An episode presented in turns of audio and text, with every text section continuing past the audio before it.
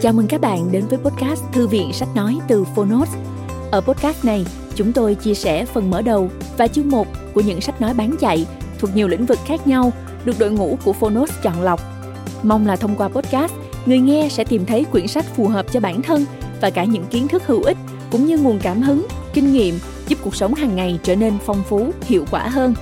Podcast Thư viện Sách Nói được phát sóng đều đặn vào thứ ba, thứ năm và thứ bảy hàng tuần. Mời các bạn cùng đón nghe. Và nếu yêu thích nội dung này, hãy tải ứng dụng âm thanh số và sách nói có bản quyền Phonos để nghe trọn vẹn cuốn sách.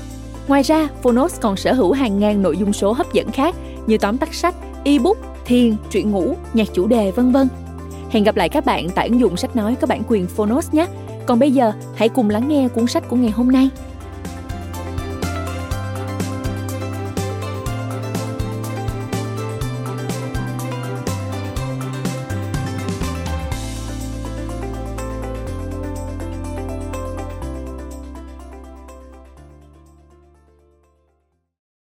Bạn đang nghe từ Phonos.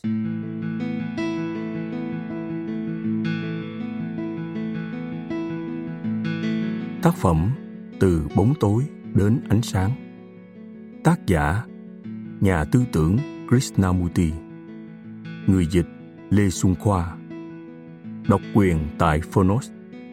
Nhà xuất bản Hà Nội, Công ty sách Thái Hà.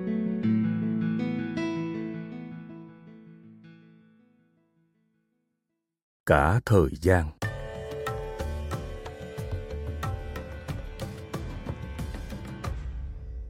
Cả thời gian lẫn không gian đều không tồn tại đối với người biết sự vĩnh hằng.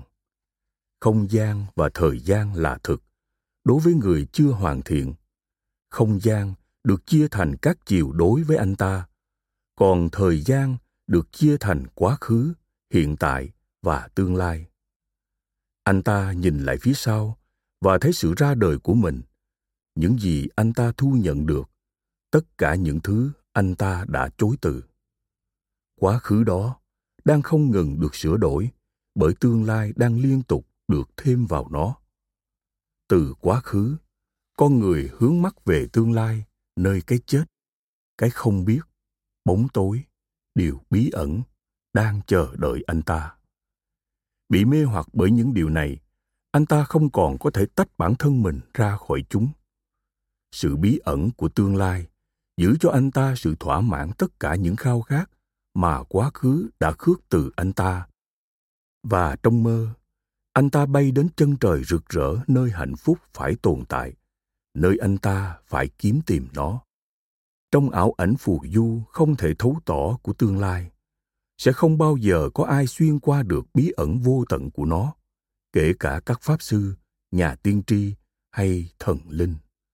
Mà ngược lại, nó là bí ẩn sẽ bao trùm con người, sẽ không để anh ta trốn thoát, sẽ phá hỏng động lực chính của cuộc đời anh ta. Sự sống không thể được tiếp cận thông qua quá khứ lẫn ảo ảnh của tương lai. Sự sống không thể được tiếp cận thông qua trung gian hay được chinh phục cho người khác sự khám phá đó chỉ có thể được thực hiện ở hiện tại tức thì, bởi cá nhân. Cho chính bản thân anh ta và không cho ai khác, bởi cá nhân. Người vốn đã trở thành cái tôi vĩnh hằng. Cái tôi vĩnh hằng đó được tạo ra bởi sự hoàn thiện của cái tôi, sự hoàn thiện mà trong đó tất cả mọi thứ được chứa đựng. Thậm chí, cả những điều không hoàn thiện của con người. Người chưa đạt được trạng thái của sự sống ở hiện tại thì sống trong quá khứ mà anh ta hối tiếc, sống trong tương lai mà anh ta hy vọng, nhưng không bao giờ trong hiện tại mà anh ta phớt lờ. Đây là cảnh ngộ của tất cả con người.